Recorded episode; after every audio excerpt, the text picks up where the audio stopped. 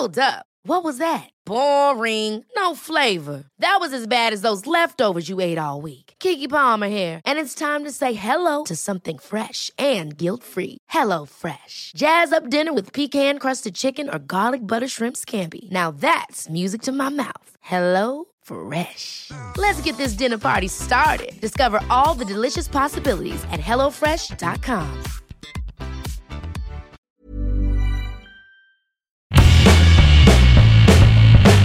Hola a todos, esto es Sin Comentarios, el programa con los temas y noticias que a todo el mundo interesa y las opiniones que nadie pidió.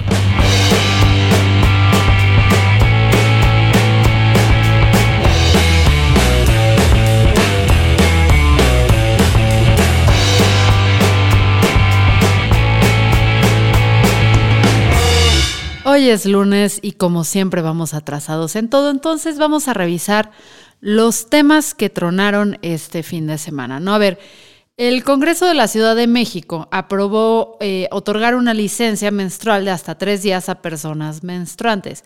Ya sé que muchos, no personas que escuchan este podcast, pero quizás alguien que se atraviese con él va a decir, ¿cómo que personas menstruantes? Pues sí, este, personas que tienen pues un útero y que menstruan. Estas pueden ser hombres o pueden identificar como hombres o se pueden identificar como mujeres o como personas no binarias. El caso es que esta licencia, que podría ser de dos a tres días, hace que se aplique a las personas que trabajan en el sector público y el privado. Y es para aquellas personas que sufren dismenorrea. O sea, básicamente son cólicos súper, súper dolorosos que se considera son incapacitantes. Eh, se prohíbe además despedir a una trabajadora o coaccionar directa o indirectamente para que renuncie por razones de género o por ser diagnosticada con dicho pande- padecimiento. El permiso solo se dará si se presenta un certificado médico expedido por un especialista en ginecología de alguna institución del Sistema Nacional de Salud, o sea, del I M S S o del Issste, y la cual tendrá vigencia de un año a partir de su expedición. La iniciativa fue aprobada por los diputados y está en la espera de las modificaciones y aprobación del Congreso. Y bueno, vimos aquí el mame que durante la transmisión de, de Azteca Nacional del dieciséis de febrero estaban dando la noticia y en esto Cristian Lara y el conductor Alejandro Villalbasa estaban como que discutiendo del tema. Y básicamente, pues Alejandro Villalbasa, Villalbasa estaba como muy en su plan de sí, es correcto, así debe ser. Y las otras conductoras le están explicando que a veces el cólico, o sea, en lo que, que diagnosticártelo es una bronca. Porque muchas personas todavía están, y muchas personas en estas instituciones médicas, están con esta actitud de los cólicos deben doler, no exageres, mija, dale para adelante. Además de que conseguir una cita es muy, muy complicada. Entonces, esa fue la controversia de este fin de semana en relación a este tema en lo particular. Creo que es muy interesante la propuesta, o sea, que sí debería haber una forma para agilizar el diagnóstico de este problema eh, y darle una solución. Yo en lo particular nunca he sido una persona que ha tenido cólicos duros, muy, muy duros. Cuando los llegué a tener, ay Dios mío, pero me ha tocado ver mujeres que neta, o sea, se están muriendo y no pueden laborar y aún así se tienen que ver obligadas. Muchas de ellas, acuérdense que en México muchos son el sustento de su hogar. Entonces, sí, sí me parece interesante. El diez de noviembre, ya sé que fue hace un rato, dos hermanas, Sofía y Esmeralda, iban rumbo al concierto de Zoé cuando cayeron en una alcantarilla. Bueno, de hecho, una de las hermanas cayó en la coladera que tenía una altura aproximada de tres metros. Se pegó la, se pegó la cabeza, se quedó atrapada, su hermana se mete para tratar de sacarla, pero la falta de oxígeno y el gas metano pues mata a las dos jóvenes. El quince de febrero, el vocero de la Fiscalía de la Ciudad de México, Ulises Lara, dijo en un mensaje a medios que ya se había llegado a un acuerdo con la familia de las víctimas. María Elvira Canchola, madre de Sofía y Esmeralda, pues dijo, ¿qué pido? Claro que no, no hay ningún acuerdo, porque este acuerdo se llevó a cabo con el papá de mis hijas, que las abandonó hace más de quince años y quien, aseguró, tiene una denuncia por incumplimiento de pensión alimentaria. Por su parte, la Comisión Ejecutiva de Atención a Víctimas de la Ciudad de México informó que el padre biológico pues goza de los plenos derechos para formar parte del acuerdo reparatorio al ser considerado víctima indirecta. Teófilo Benítez, abogado de la señora Canchola, aseguró que ninguna autoridad de la ciudad contactó a su cliente para llegar a un acuerdo reparatorio, ni mucho menos para que fuera agregada como una víctima directa, como lo informó la Fiscalía. Benítez también señaló que la Comisión de Víctimas no la ha querido reconocer como víctima indirecta, mientras que el padre, que vive en Guanajuato, fue reconocido de manera inmediata. A ver, todo esto apunta y señala a que se trata más bien de llegar a una solución rápida, una solución express para decir ya, ya lo solucionamos con las familias que se callen, en vez de realmente reparar el daño, en vez de realmente ver qué está sucediendo, ¿no? Eh, Entonces creo que este es el caso de, de México, de cómo a veces podemos operar dentro de los discursos, o sea, dónde está eh, todo este diálogo para poder voltear y decir, ya lo solucioné, ya no me la estén haciendo de bronca. Adrián Marcelo, ay Adrián Marcelo. Quienes no sepan de quién estoy hablando, qué sortudas ustedes personas, déjenlo así. Eh, Adrián Marcelo es... es eh, Es una persona que hace muchas cosas, es una persona indiscutiblemente talentosa, que nos guste cómo está usando su talento, es otra, es otro tema. A ver, el sujeto hace de todo, conduce tele, tiene canal de YouTube, hace redes sociales y tiene millones de seguidores viéndolo. O sea, es de los conductores más exitosos de Monterrey. Empezó en Vine y entre el dos mil catorce y el dos mil dieciséis empezó a trabajar en Multimedios, la televisora más importante de Nuevo León. El tipo, pues, la neta, tiene un carisma impresionante y en pocos años terminó teniendo su propio late night, actualmente al aire, que se llama Adrián Marcelo Presenta. Su estilo de comedia es súper ácido y no el tipo de ácido que a mí me gusta y hace mucho...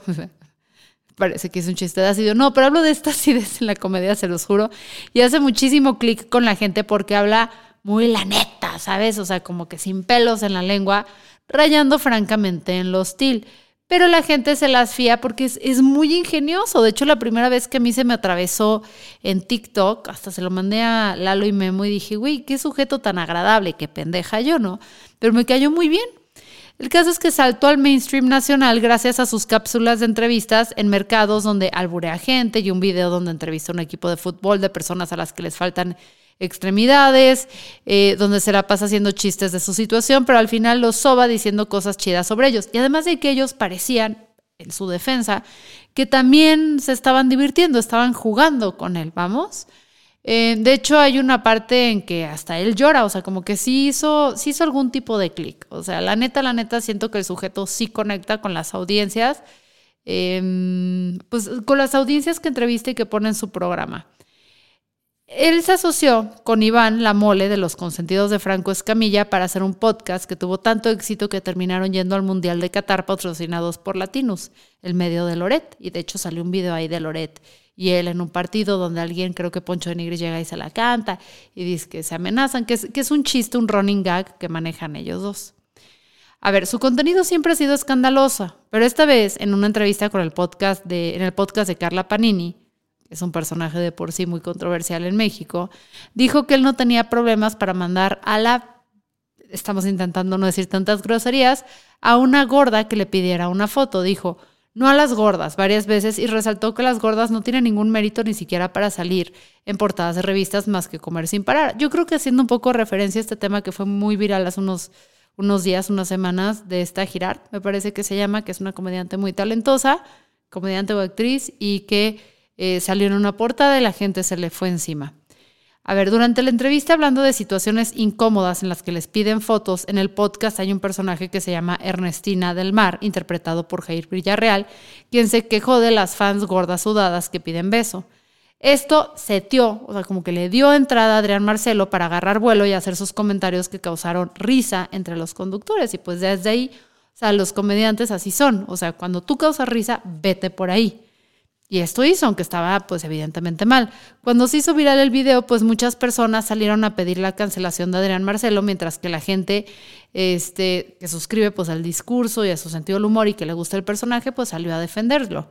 En Twitter, Laurel Miranda lo confrontó y Marcelo le contestó, la neta, con unos comentarios súper transfóbicos. No vale la pena como que parafrasearlos, pero se metió mucho con ella, ¿sabes? O sea, siento que... Eh, entiendo esta actitud confrontativa de Laurel y entiendo este personaje que ha creado en redes donde señala aquello que está mal y está bien, es su estilo, y, y pues se metió con él, ¿no? O sea, pero pues señaló algo que no estaba chido. Sin embargo, este sujeto lo llevó a otro nivel, o sea, no se quedó en la discusión de la gordofobia, sino que se metió con Laurel a nivel de transfobia, ¿no? Transfobia rampante. Eh, por su parte, Herli, que también es una influencer eh, bastante popular en redes sociales, publicó un video donde le dice, güey, cállate el hocico y deja de opinar del cuerpo de las demás. A lo que Marcela con- Marcelo contestó algo como, me habría gustado que me lo explicaras con manzanas, pero no es algo que seguido tengas a la mano. O sea, también, pues güey, o sea, Herli, la neta, pues sí, diciéndole, eres una mamada, pero... Pero es que también tienen que entender los tipos de audiencias. La de Marcelo es súper hostil y la de Herli no tanto. El caso es que durante días este sujeto sigue defendiéndose en Twitter, atacando a aquellas personas que lo señalan, pero parece ser que lo está gozando y está lucrando, o más bien está generando capital social, capital en redes sociales, porque tan solo en un día generó cuarenta mil seguidores en Twitter. Y, a ver, hasta ahorita no ha habido ningún tipo de consecuencias. O sea, luego, luego... que tronó este escándalo, él seguía con su manejo de redes habitual. De hecho, entre mentada de madre y mentada de madre, hizo un anuncio para condones Prudence. O sea, yo pienso que debe ser pagado. O sea, francamente no le hizo ni cosquillas este, as- este asunto. Laurel Miranda le pidió por Twitter a Multimedios que corriera a Adrián Marcelo de la televisora y pues obviamente no le han dicho nada. O sea, no se han mostrado, no han hecho ningún posicionamiento y francamente ni lo van a hacer. Porque Adrián Marcelo es uno de sus conductores más exitosos y que conecta a través de redes sociales como pocos conductores en medios tradicionales lo logra hacer. Es una monedita de oro hablando en ese sentido. Carla Panini ya se deslindó de los comentarios, básicamente diciendo, pues así es ese güey, ¿qué quieren que haga yo? El podcast no se puede hacer responsable de lo que dicen sus invitados, omitiendo por completo que el tema pues lo puso ella sobre la mesa, o más bien no ella, pero un, pro, un conductor de su programa. Yo entiendo que todos y todas y todes en algún momento hemos incurrido en discursos de odio. O sea, no me vengan con que nunca alguno de ustedes no ha hecho un comentario gordofóbico, racista, clasista, misógino. Yo me los he aventado todos. Todos, todos, todos, todos. He dicho los comentarios más mierda que se puedan imaginar. No es algo que celebre, no es algo que estoy justificando, es algo que reconozco y espero crecer lo suficiente como para alejarme, ¿no?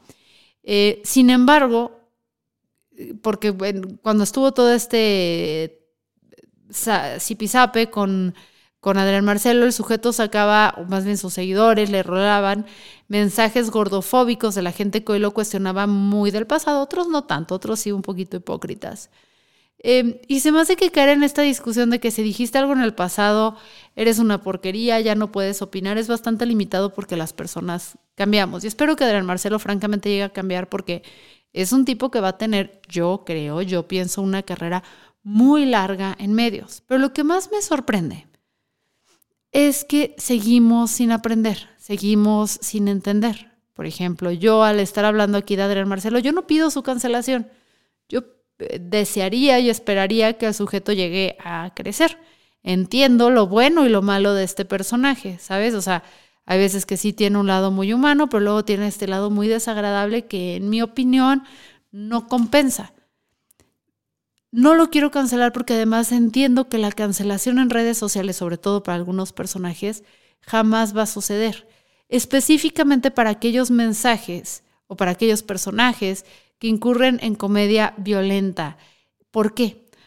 Porque donde sí se puede cancelar y a quienes sí cancelan muy fácil son a esta banda progre, a la banda que sí busca los derechos de los demás, a la banda que, que quiere ver por el derecho de las mujeres, a la banda que quiere ver por este, en contra de la gordofobia, todas esas personas. La audiencia que esas personas como yo tenemos es una audiencia muy, muy exigente. Es una audiencia que no te permite equivocarte, no te permite ser humano. O sea, en el momento en el que tú te cachan diciendo algo gordofóbico o clasista o racista, por más mínimo, y ojo, no estoy diciendo que porque sea mínimo sea malo, pero por más chiquito que sean, automáticamente estás cancelado y tu audiencia con la que te construiste te va a dar la espalda. Sin embargo, sujetos como Adrián Marcelo tienen un margen de error gigante. Y yo creo que por eso, por eso cuando intentamos cancelar a personajes como estos, pues no tenemos el efecto que deseamos, porque su audiencia se los va a permitir. Aunque no siempre estén de acuerdo con ellos, no esperan perfección y a veces van a compartir estas ideas, van a compartir estas violencias, estas fobias y se entiende, así nos crearon a todos. Pero les van a dar ese margen de error y a nosotros no. Y por eso creo que no tenemos ningún líder de opinión fuerte que tenga esa conciencia que a la que aspiramos, porque le pedimos una perfección inalcanzable. Entonces me quedo con ese pensamiento de, madre mía, o sea, solitos nos estamos metiendo el pie. Y por el otro lado me quedo con esta idea de, cada vez que intentamos cancelar a uno de estos sujetos, lo hacemos más grandes. Ahí está el ejemplo de Chumel Torres. O sea, Chumel Torres sí tiene un, un buen trabajo, tiene un equipo, buen trabajo independiente de nos guste o no, sabe conectar con su audiencia, es consistente, incrementa la calidad de sus videos, de su audio, de todo constantemente. Y parte de eso, y que llegó en un gran momento y que hizo una propuesta que no estaba sobre la mesa, al menos aquí en México, le ha generado cierto éxito, pero otra gran parte ha sido la insistencia de las masas por intentar cancelarlo. O sea, cada vez que hemos intentado cancelar a Chumel, le hemos generado una amplificación impresionante.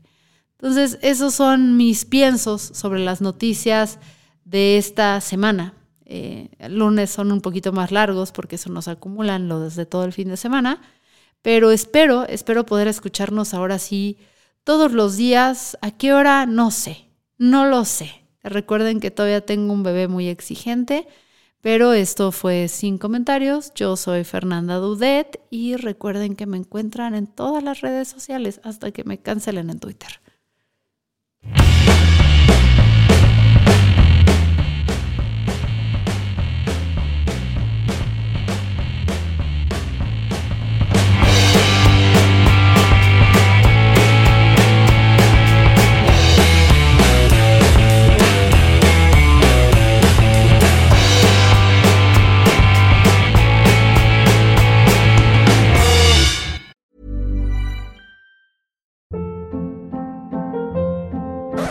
Up. What was that? Boring. No flavor. That was as bad as those leftovers you ate all week. Kiki Palmer here, and it's time to say hello to something fresh and guilt-free. Hello Fresh. Jazz up dinner with pecan-crusted chicken or garlic butter shrimp scampi. Now that's music to my mouth. Hello Fresh. Let's get this dinner party started. Discover all the delicious possibilities at hello fresh dot com.